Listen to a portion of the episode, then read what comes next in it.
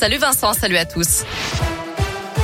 À la une, le retour du masque à l'école dans 39 départements à partir de lundi. Annonce de Gabriel Attal, le porte-parole du gouvernement. Décision justifiée par une petite poussée de l'épidémie en Europe et donc en France après des semaines de baisse. En Auvergne, la Haute-Loire va être concernée puisque le taux d'incidence atteint 79 cas pour 100 000 habitants. La limite est fixée à 50. Le Puy-de-Dôme, l'Allier et le Cantal sont en revanche en dessous du seuil d'alerte.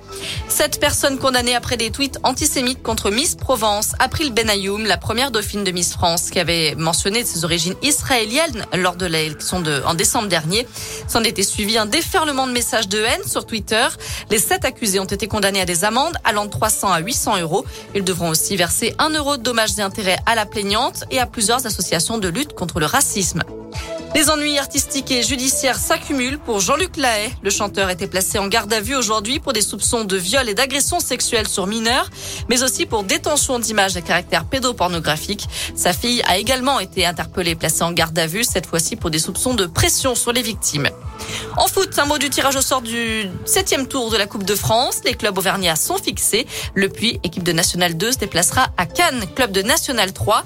Montluçon recevra Bergerac. Moulin s'en sort plutôt bien et jouera sur la pelouse du CS Neuvillois formation qui évolue en Régional 2. Vichy aura fort à faire à domicile contre Andrézieux-Boutéon et puis Blavozy a tiré le gros lot.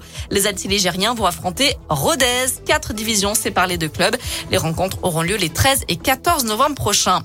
Un mot de la Ligue des Champions aussi, puisque le PSG joue à Leipzig ce soir. Le coup d'envoi sera donné à 21h. Enfin, il est considéré comme le plus prestigieux des prix littéraires. Le prix Goncourt a été attribué aujourd'hui à l'écrivain sénégalais Mohamed Mbougar Sarr pour son roman La plus secrète mémoire des hommes. Âgé de 31 ans, il est le, premier écrivain d'Afrique subsaharienne à être consacré. Quant au prix Renaudot, il été attribué à Amélie Nothomb.